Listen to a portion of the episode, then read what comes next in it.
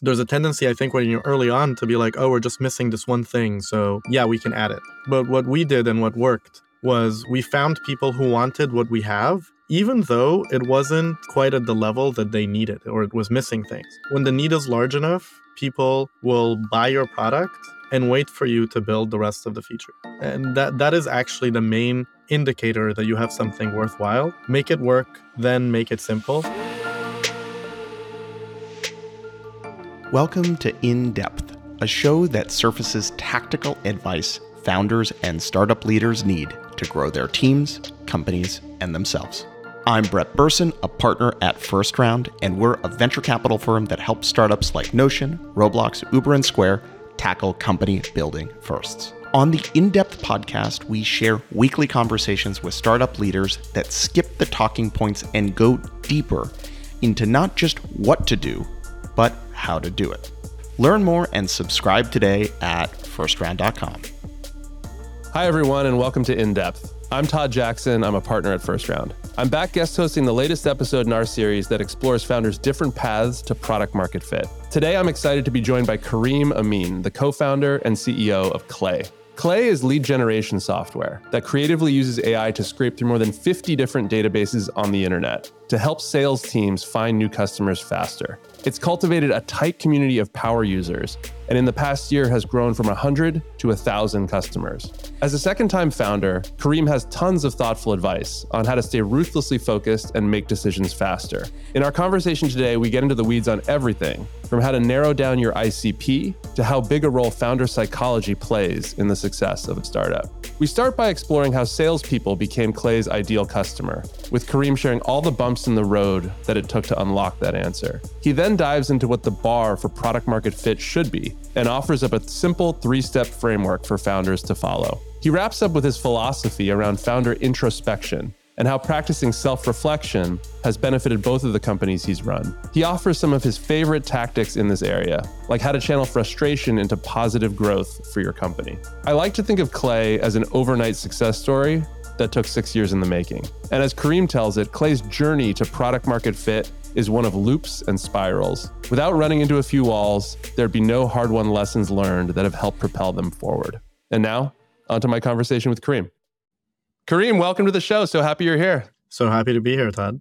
Um, so to start things off, you know, tell us what Clay is today. What does the product do and who's it for? So Clay is a really powerful go-to-market tool for growth teams. Specifically, we help go-to-market teams do outbound really well. You know, the, there's really only two ways to grow a company. So either people, customers come to you or you go to them. And we think of ourselves as the toolkit that businesses use to go and find their customers and message them um, and hopefully turn those prospects into customers.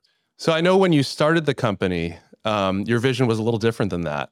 So can you take us back about six years ago, Kareem, and, and explain how Clay came to be? the goal of Clay was really to give the power of programming to an order of magnitude more people. And so it started off as this kind of abstract desire. And it, it was really the belief that we're kind of moving the period that we were in was uh, on the internet was just like making all the tools more collaborative. So you have Figma, you have Google Sheets. It's just like more collaboration between people. But um, we were thinking about like what the next stage would look like, and it was like how do we use all these APIs and all these SaaS tools on the internet to do work? And so there was a little bit of exploration and kind of interest in that abstract idea, and um, we started playing around and thinking about what all the problems that we've had in the past building. And so we played around with different metaphors. So actually, one of the first ideas that my co founder and I had was what if we rebuilt the terminal, which is a 1970s emulator of a computer. And what makes the terminal so powerful is that it allows you to pipe data from like one software tool to another. Kind of the um, analogy for this on the internet is Zapier, obviously. And so we were kind of thinking about all these different tools that software developers used and what the next version of them would look like. But we kept running into this issue where we realized that all, if we changed the terminal, or if we built, for example, a front end uh, builder to connect to kind of databases, we would just make developers faster. And our real kind of desire was to give the power of programming to more people to make it more accessible. And so we started playing with the metaphor of a spreadsheet because it was the world's most popular programming environment. And we were like, well, this is a place where you are working with data, except it's not connected to any of the data sources on the internet. And so, what would it look like if we built APIs into a spreadsheet? And we quickly kind of started to find that that was really magical and really interesting. And then I started to try to sell it. So, I started doing prospecting.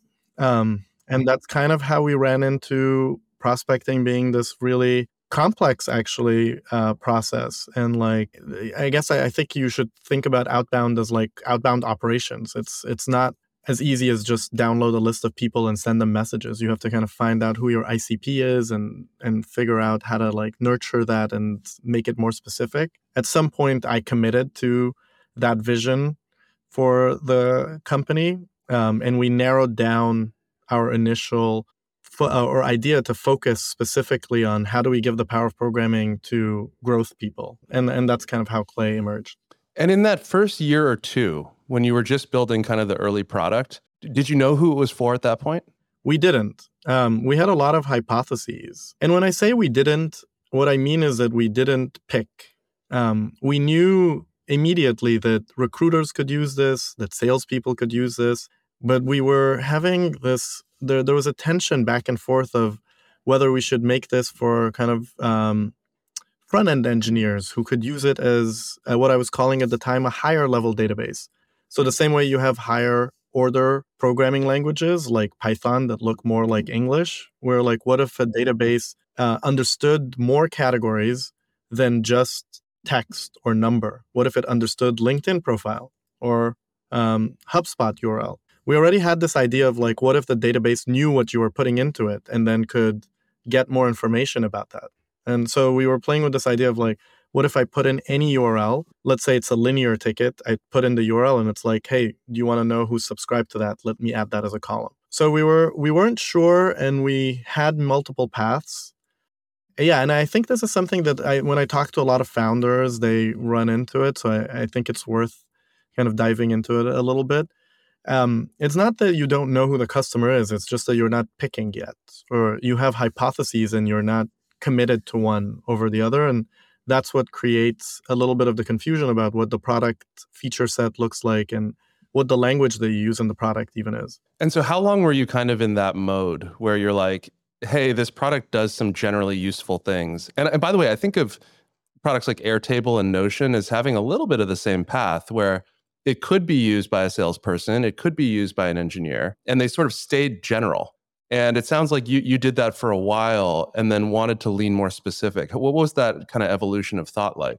I, I, I think that there is a world where we could have stayed general. I, I can imagine kind of the future of that product.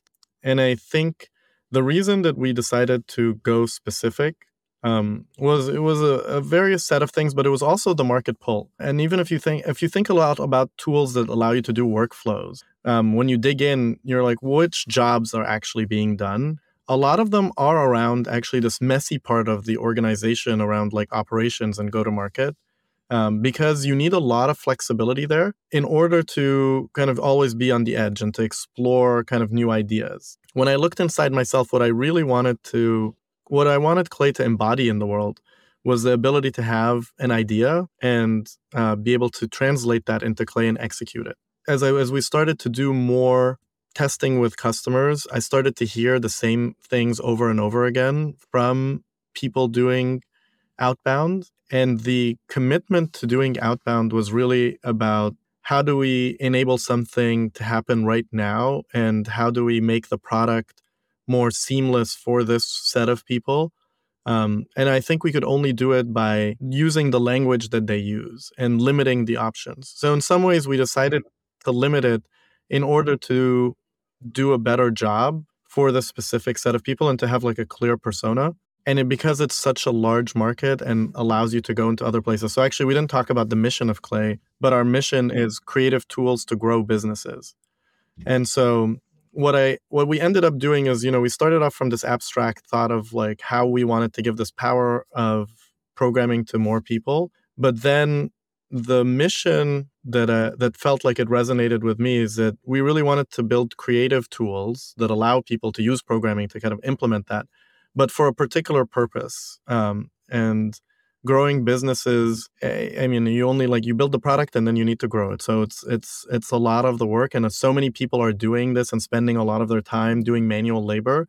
And to me, the purpose of giving the power of programming to them was to enable them to save time, but also to do things that they didn't think were possible. And by focusing it on this one task, I actually feel like we have more of an ability to innovate uh, than if we stayed more broad. Just because, you know, like having the boundaries allows you to actually push against them in ways that I think are productive. When I looked in my own self and in the team, we, we weren't kind of interested in doing project management. So why allow that to even happen in the product?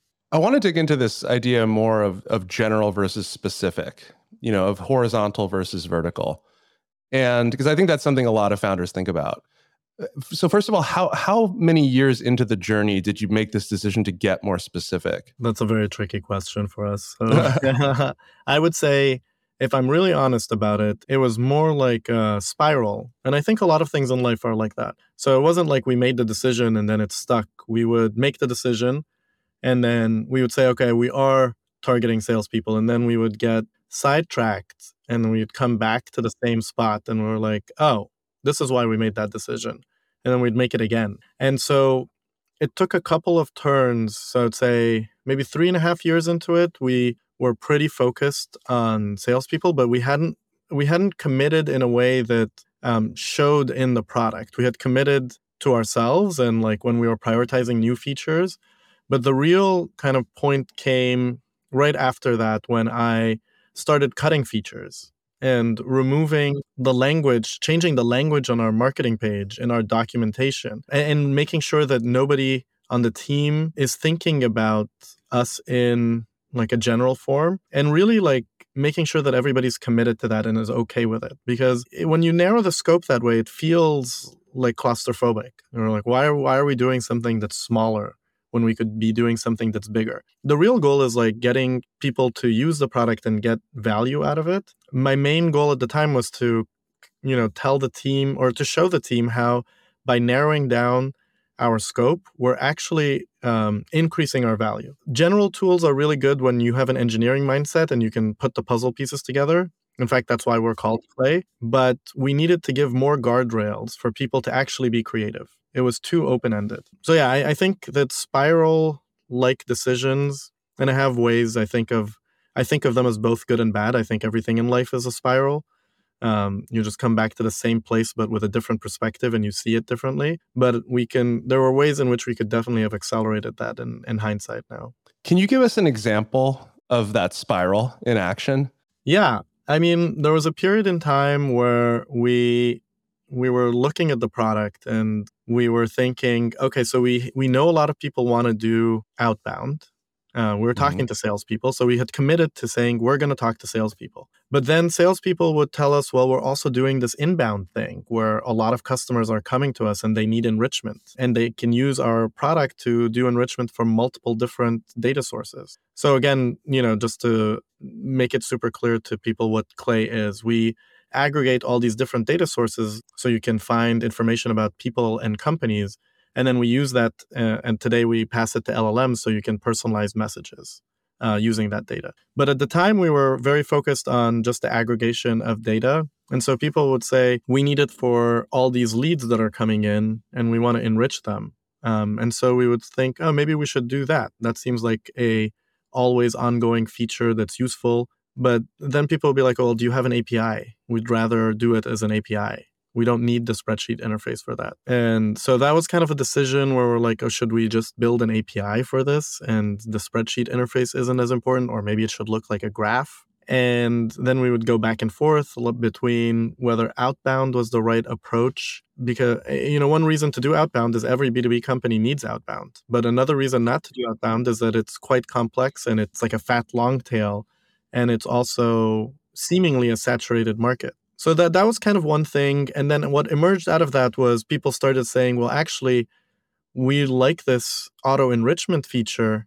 Um, what if this was my CRM? And so it's like, huh, the, that kept coming up as like people want like a new CRM that auto enriches uh, with all of these different data sources. And so there was a moment where we considered that path, and it's tricky, right? Like if you you, you know how you position the product shapes all the product features that you build, and also shapes people's um, understanding and view of you. So you know, like even even though we've we were focused on sales, there were still all these like things emerging as different possibilities.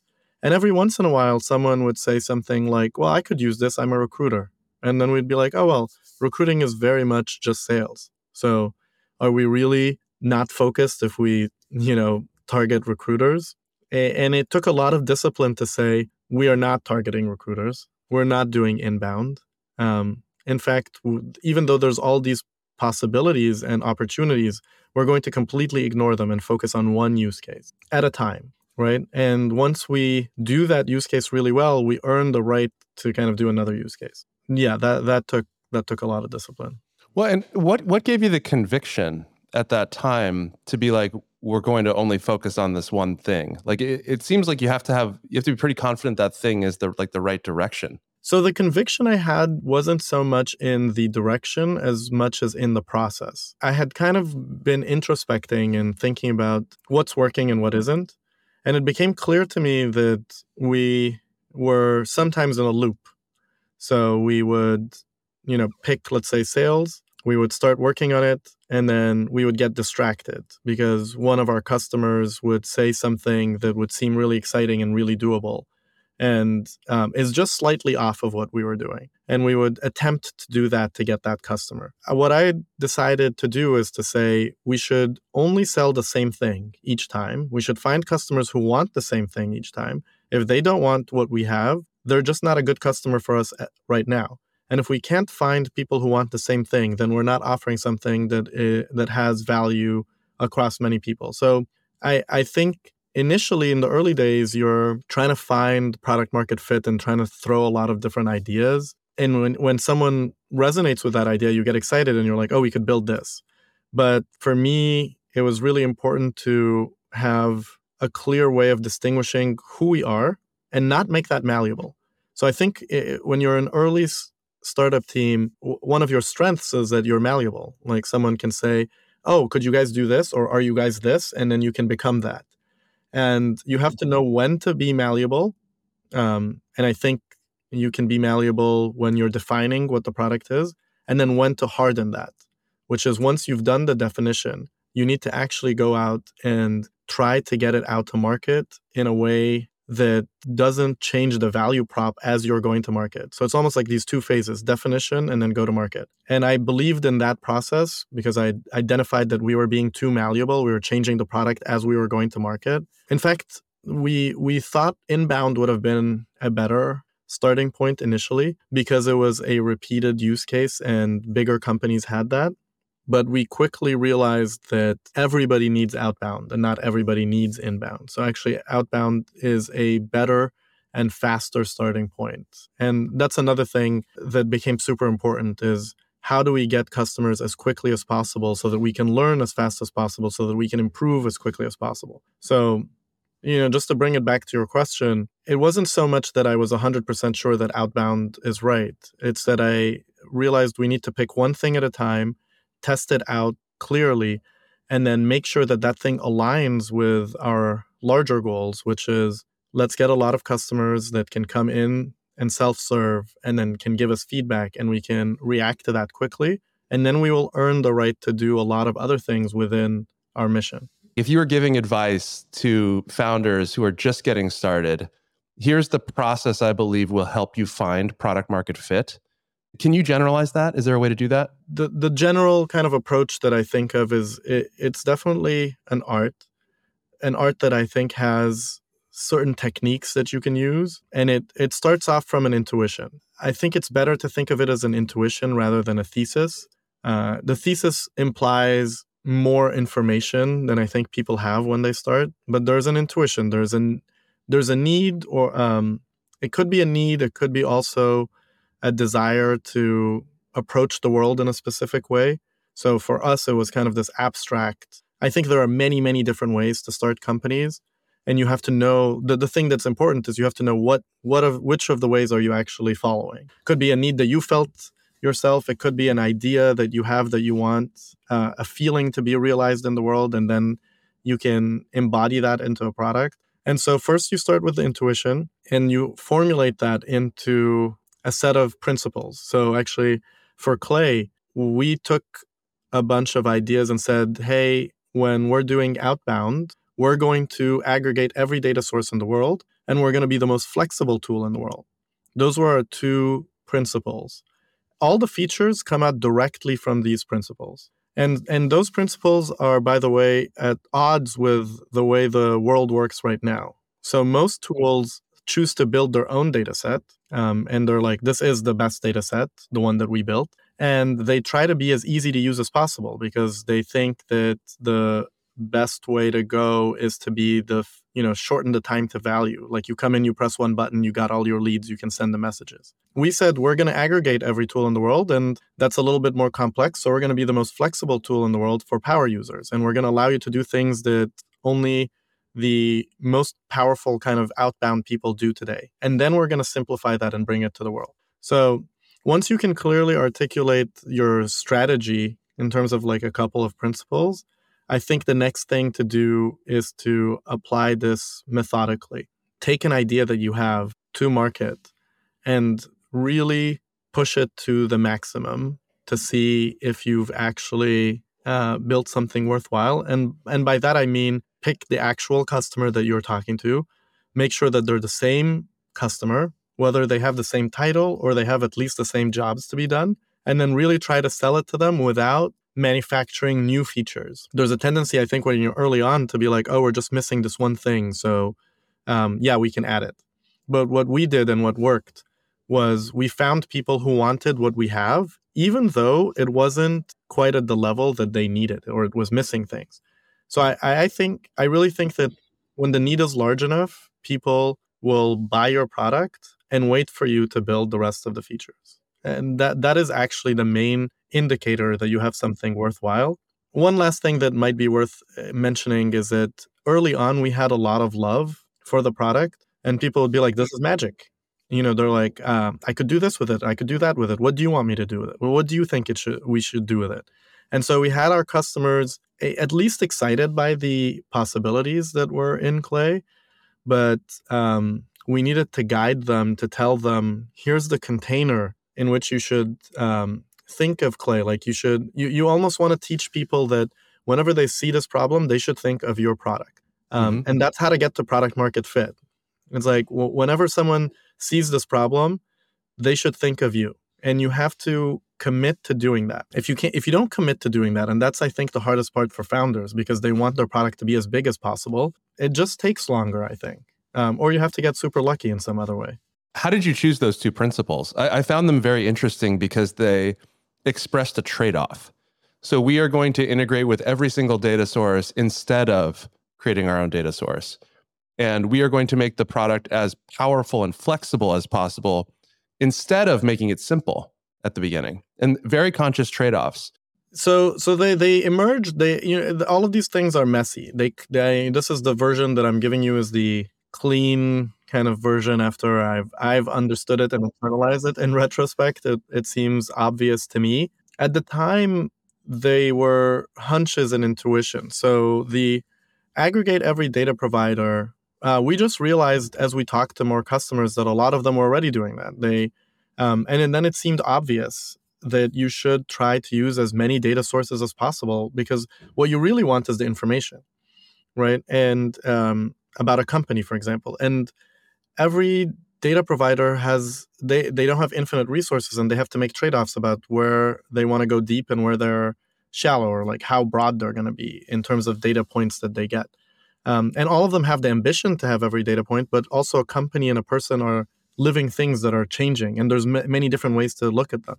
So for example eh, maybe there's a data point of does this company have an office in south asia? Maybe that's not relevant to every company so it's not worth creating it as a data point but it's relevant to this person who's doing prospecting. And so that was kind of one of the it's almost like an uh, uh, a priori way to think about the world where we realize it, it makes sense to use as many data sources as possible to get the information you want and you're not committed to any data source because you just want the best data. So that that's kind of one idea. The flexible one was trickier because it's not that we don't want to be the easiest to use. We want to be the easiest to use but we prioritize flexibility if that conflicts with ease of use. And so, in some ways, it's a priority order. And when once we make something flexible, we then start to think, okay, what is the easiest way to use this? But we we have a principle at Clay. We call it make it work, then make it simple. And it's tied to another one that we call there's always a way.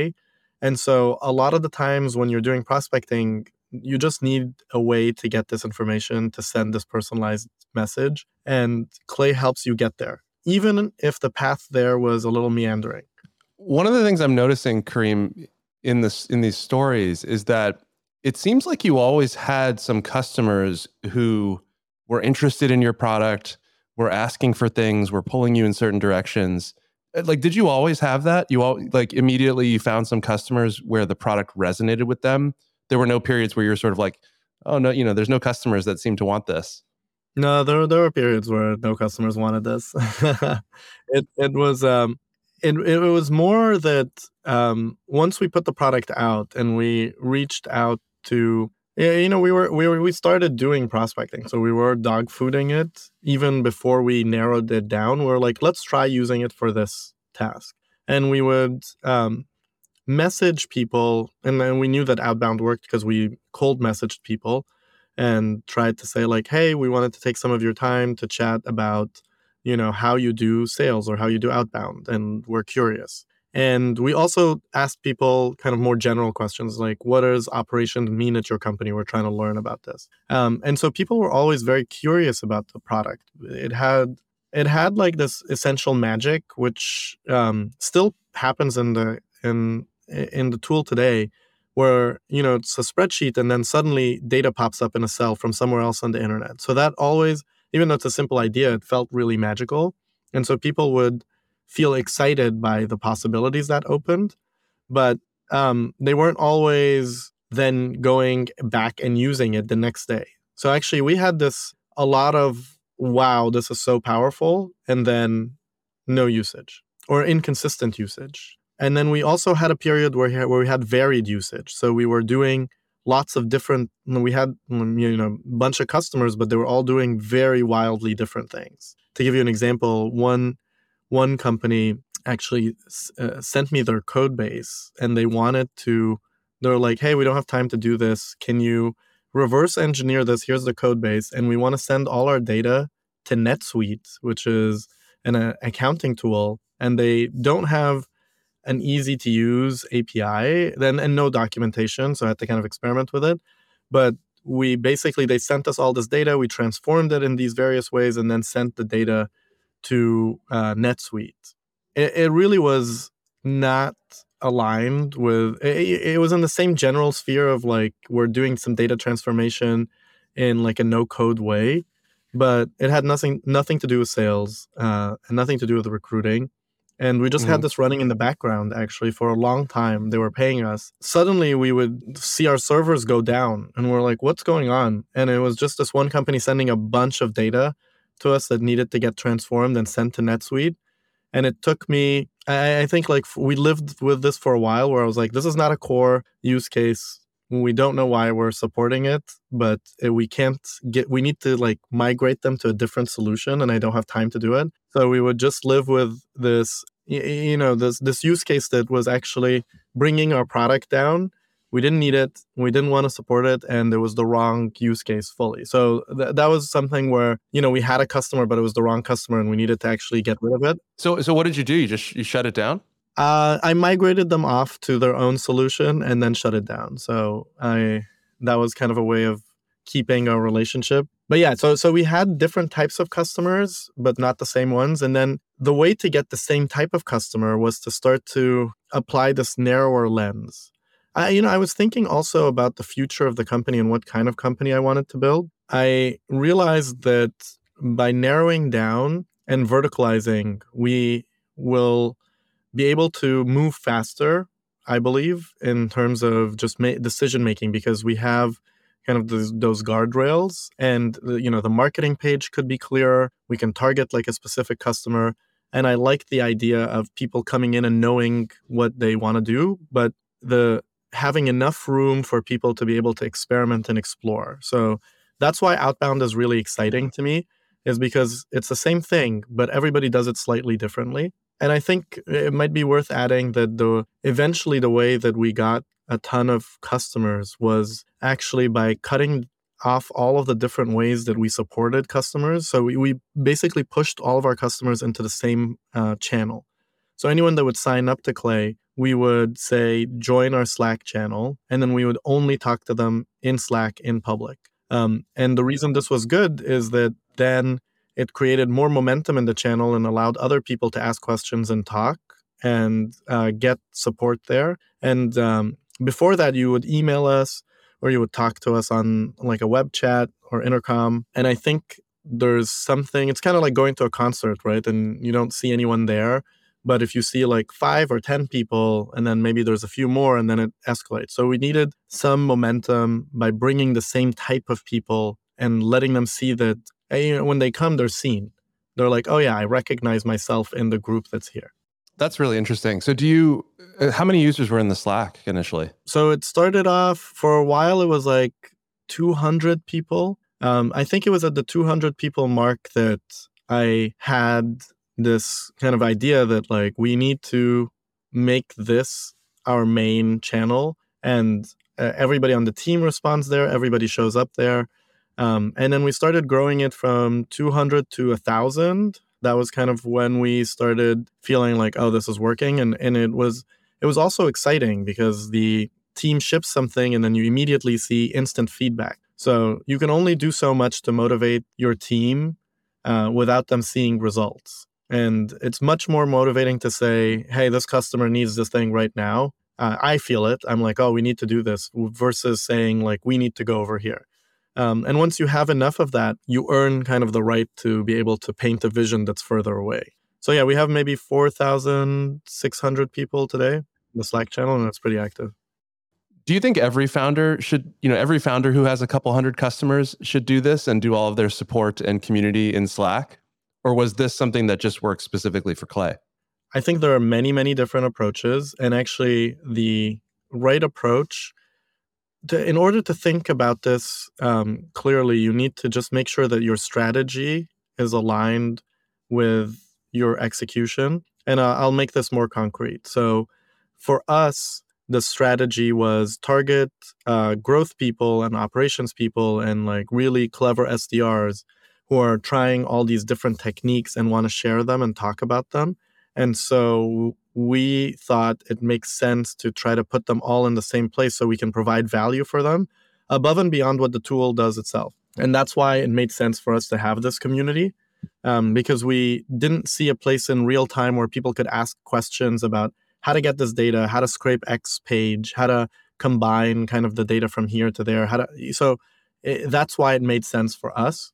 And I think for other, let's say B2B founders, the question is um, how do you align your execution kind of like of your go to market and support and all that with the things that are unique about your business? So it might be that if you're a real time you know people need real time information that you should have this web chat and man it or just kind of be there on it all the time. Like do people need instant responses from you or do they need a more thoughtful response from you? And i think that that part of designing the experience of the customer and making sure it aligns with the product is actually the path to product market fit rather than some generalized way of like here's how to do it every single time. That that is how kind of we approached it. When on this journey kareem did you start to feel like we're getting product market fit? Like this is a good idea. It's starting to work. I think we might have product market fit now. I think product market fit is is this really providing value to people. Are they actually using it? Are they actually using it for what you think uh, or what you're saying they should be using it for um, and like, you do you understand kind of how the funnel is working how do you get people and then they use it and they stay so i think a lot of it is do we understand uh, not just is it working but do we understand why it's working i think that's when you actually understand the machine and then you are um, not in control of it. I mean, I tell my team we're not necessarily engineers, we're kind of more like gardeners, right? There's something, we put some soil and, you know, some fruit and it's growing and we're like, oh, it wants to grow to the left, you know, like we're going to go with it to the left. We're here to nurture it, uh, we're not controlling it. And so uh, we identified who the power users are. We saw that they were doing a lot of outbound campaigns. And then we talked to them and tried to enable them even more. And um, they were in a lot of WhatsApp uh, channels actually giving advice to other people on how to do growth. Because people don't talk about growth publicly as much as in kind of like private channels partially is that you don't want to give away your technique of how you're finding customers. And so they started sending their friends and once we started i would say we started getting people who were referrals. And then we also started seeing people leave their jobs and go to new jobs and use Clay. It started being like, well, these people are coming to us. We're not even, they're continuing to use it as they change jobs. That was really powerful. And then another kind of unlock was when we started seeing people call themselves Clay experts or try to help other people get set up on Clay. You know, on the one hand, we're like, well, we should make the tool easier. We shouldn't have people helping them get set up. And on the other hand, we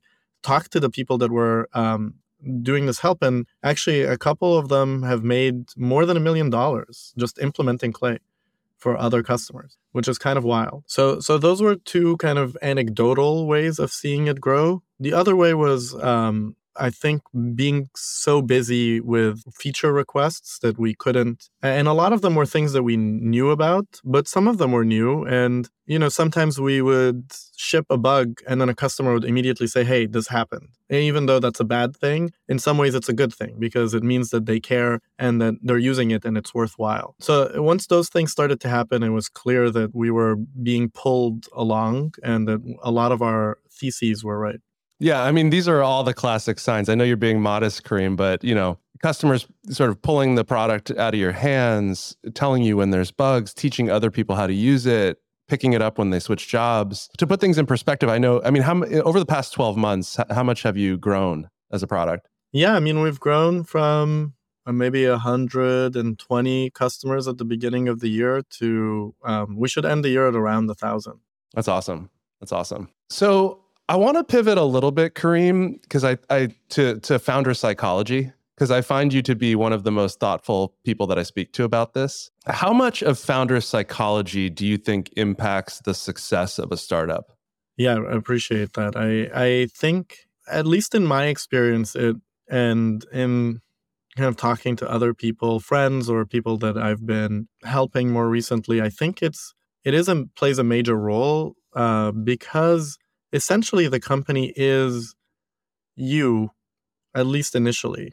And what I mean by you is that it's uh, it's exaggerating all of your traits in some ways because um, you're you're hiring the people, you're also influencing how things get done, and for better and for, for worse. So that you need to kind of be able to see uh, to see clearly what is going on in the organization and how your specific kind of personality is being amplified through this process. So you might, you know, you might be super someone who pays a lot of attention to detail, which is great. You're being super careful, you're producing excellent work, but you're also slowing down the team, slowing down the decision making, and you might not be aware that that's what's happening. So I think what's super important isn't necessarily that you're changing things about yourself, but just being aware of you where you're applying different techniques and whether they're useful in that moment or not. And so, you know, just back to the example that we were talking about, we were going in a loop at certain points. Um, and it wasn't a complete circle. You know, we would arrive at the same place and we had more information. Uh, the question is, could we have done that faster? And the realization for us was that we were ahead of the market so we, we knew kind of we we were always ahead of the market. We knew where things should uh, be and what they should look like in the future, and we had a breadth of what what could be possible, and we were weaker in being able to say, well, what do we need right now to move the needle tomorrow? You know, the vision was overtaking the what we needed today, and so you know, it took me a lot of work to shift my attention and perspective to say, what if I just did to realize, okay, the vision part is not the problem. Our ambition is large. What we're missing is what are you doing today and tomorrow?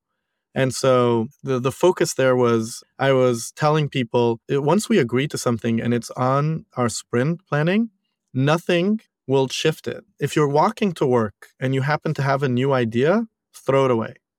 We're not like the, there's only one moment to think of things, and that's during our planning. And then we commit to it and we do that unless the data changes right? And often the data doesn't change, your mood changes. The information hasn't changed. You just feel differently about it. And so the way to get around that was to say, we're only committing at one point and then executing and then committing again. Um, and we left, obviously, space for things that happen during the week right? Ad hoc things. But we always made sure that the thing we committed to gets done. And that was kind of mm-hmm. our issue is that we would get excited about something else in the middle of the sprint and start doing that. And we're like, well, the, that customer told us that this feature is going to be great. Um, so we kind of just had to like get that discipline.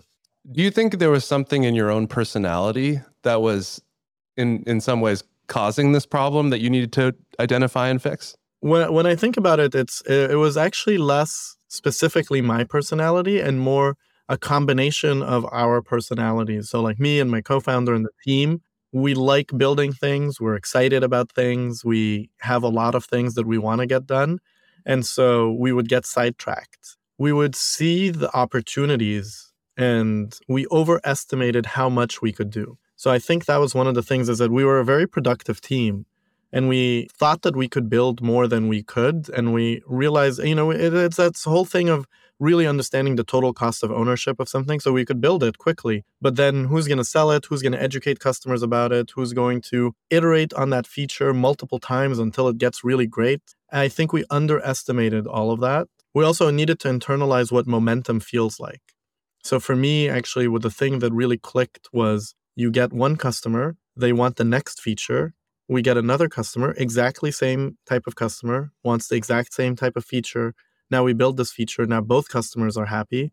And then we get another engineer because now they see that we have customers and that energizes us to build more. So thinking in terms of uh, these loops instead of thinking in terms of what the product should look like or what features we should build. So thinking in terms of just like this process, how do I feed the process rather than feed the product? And and I think the other thing that was super important was commitment. I think was hard.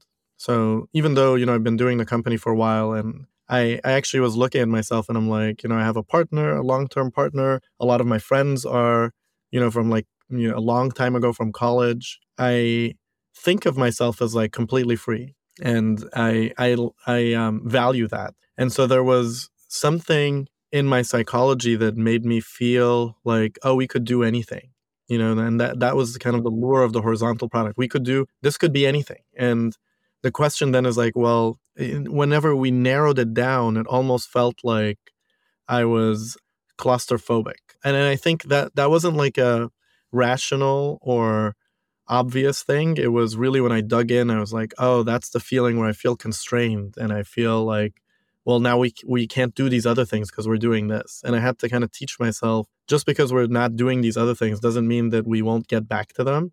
And also giving myself the reward of people loving the product and using it and that was worth more than kind of the constraint.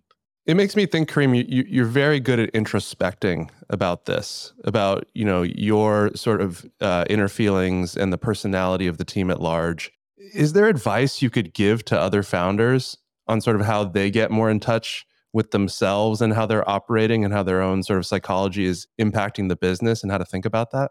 I think that the best way to approach that, and for me, was um, it, it was hitting a wall a couple of times where I recognized, okay, we're not moving as fast as we could be, um, and we're not achieving the milestones as quickly as we as, as I want to be. And so it was driven through frustration. Um, so I, I was frustrated with myself and I felt that I can and should do better. And so that that was kind of the first thing. And and the advice would be, you know, first see if you're finding uh, yourself agitated or frustrated or any one of these um, other feelings that it, eh, they can manifest in other ways. You know, it could be uh, avoidance. So if, if there's some kind of repetitive thing that you're doing, and then for me, the first step was to kind of just forgive myself for that and just be kind to myself to to try to dig deeper into the root cause. Um, and then I used, I mean, for me, this is interesting and and um, and almost fun. I would say so. It depends. You need to know that at least about yourself. If it is interesting and fun, there's a lot of different uh, ways to do that. Everything from meditation, so you can more clearly have awareness of the thoughts that are going through your mind and feelings, to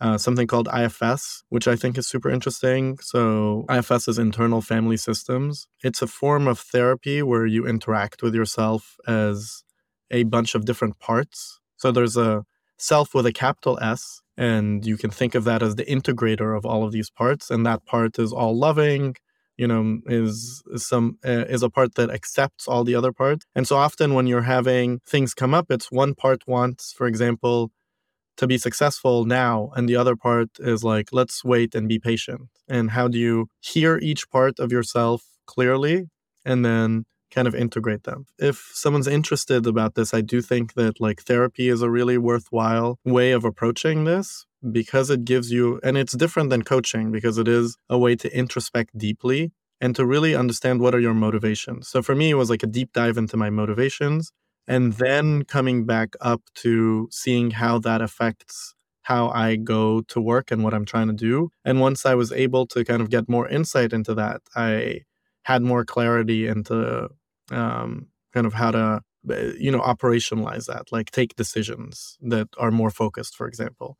Because, uh, you know, you hear a lot about people giving the advice of focus, but what is focus? Does it mean some people think focus is, well, in the morning you do some work and then at night you do a different type of thing. For me, focus is you don't even think about anything else. That's how focused you have to be. In fact, if you even think, uh, oh, it's okay to kind of imagine this other world, you're not focused. That's what I came to for myself. And so you have to kind of understand how you work in order to navigate the subtleties of all the decisions that you have to make every day. So, I mean, I, those are like my two core techniques. I think it is meditation and therapy.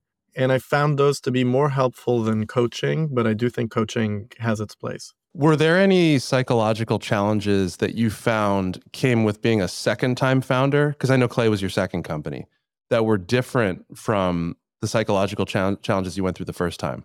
There was a very similar flavor to it. I mean, as soon as we started it, I was like, oh, this again. I, I realized like how it feels. And maybe the challenge is for sure that I was like, this, uh, this is kind of like my art project now. Like, this is the thing that I want to be actualized through. And so I was putting a lot of pressure on it to be both like successful, but also um, fulfilling. And I think that's tricky, right? Because it, it's both like to for something to be fulfilling, you have to kind of both enjoy it and also make sure that it aligns with your ideals and goals. And so I, um, at some point, I actually decided that it doesn't need to be those two things. Like I'm committed to making it successful, actually, first and foremost. And then I, I can find meaning in my life in lots of different ways. Now, I happen to also find meaning at work, but I was putting too much pressure on finding meaning through work and I think what that did was decrease the quality of the decision making that I was uh, doing in the beginning, which um, led us to so back again to the spiral. So me and my co-founder would spend a lot of time thinking, what is the biggest idea, right? Is this the biggest one? It wasn't necessarily because we wanted to build the biggest thing, but we were like, what's going to give us the the most opportunity to make an impact and like that we can have the most fun and have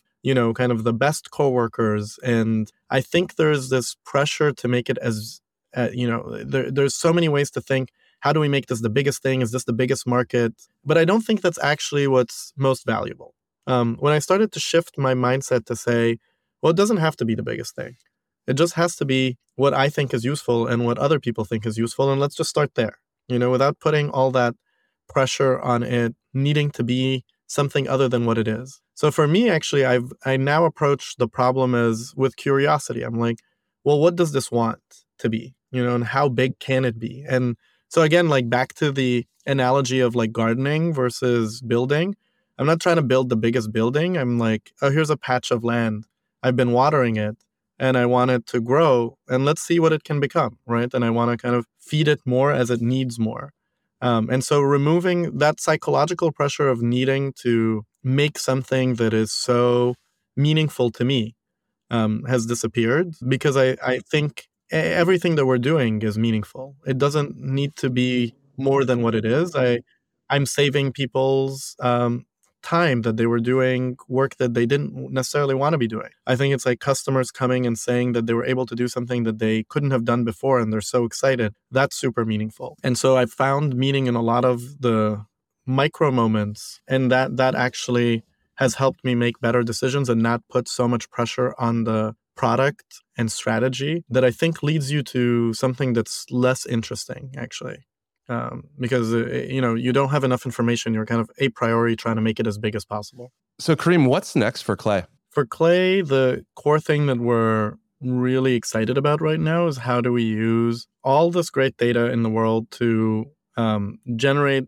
highly personalized messages to customers. And so we're working on the messaging section of Clay. I think we're going to create a really great interface for how to pull data into both like a templated section and as well a you know set of pieces of the message that are generated by LLMs.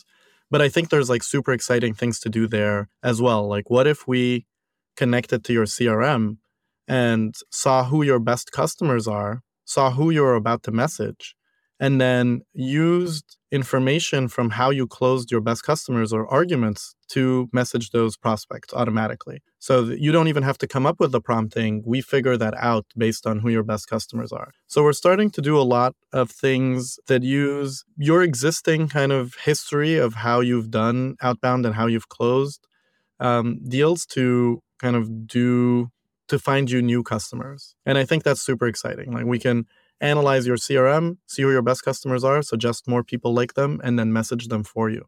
And so it becomes more of this engine where you're tweaking it. The real goal is to be able to do experiments. So to turn outbound into a data driven kind of experimentation platform where you're like, who exactly is my ICP? How do I know that they're my ICP? What are the companies that are there? What are the people that we should message? And what should we say and when? And be able to run this almost like a scientist. So we want to kind of like bring a little bit of the science to the art of outbound, um, and that's what we're going to be focused on for the next year. Kareem, as a wrap up question, I'd love to ask you um, what is the best piece of advice you've received that you've actually used? Um, so I, I, really like this one, and it is it was kind of earlier on when we started our uh, growth, and uh, I was on an first round retreat actually, and I talked to another founder. He was asking me kind of like, what have what are some of your biggest problems? Um, and I was like, well, I've told everybody that now that we are growing, we need to focus on retention and like no churn. We're gonna like decrease churn. He was like, well, he was asking me kind of what the numbers are, and I told him, and he was like, that's actually pretty good. And I was like, well, yeah, we could it could always be better. And he was saying you should focus on what's going well and just he was like if growth is going well just push more on growth. There are kind of like some certain natural numbers of retention at different stages of the company depending on who you're targeting and for different types of companies. And so don't try to kind of improve something let's say by 50% that's already okay. Take the thing that's doing well and push more gas on it. And it really resonated with me and i think it was the right call um, and so instead, we focused all of our attention on growth and realized that actually over time, as the product's improving, we're also improving retention. And that the most important thing was to just get more people using it that gives us more feedback, that gets more people excited to join the company and feed that loop. It was simple, but really impactful. And um, yeah, it, it really changed kind of my mind on that and had a tremendous kind of impact on the company. That's terrific. Kareem, thank you so much for being here. There's there's so much you've shared. I love the the loops and the spirals. It seems to be a, a recurring theme. And so wishing you all of the best, you know, with the future of clay. Thank you. Really appreciate having me.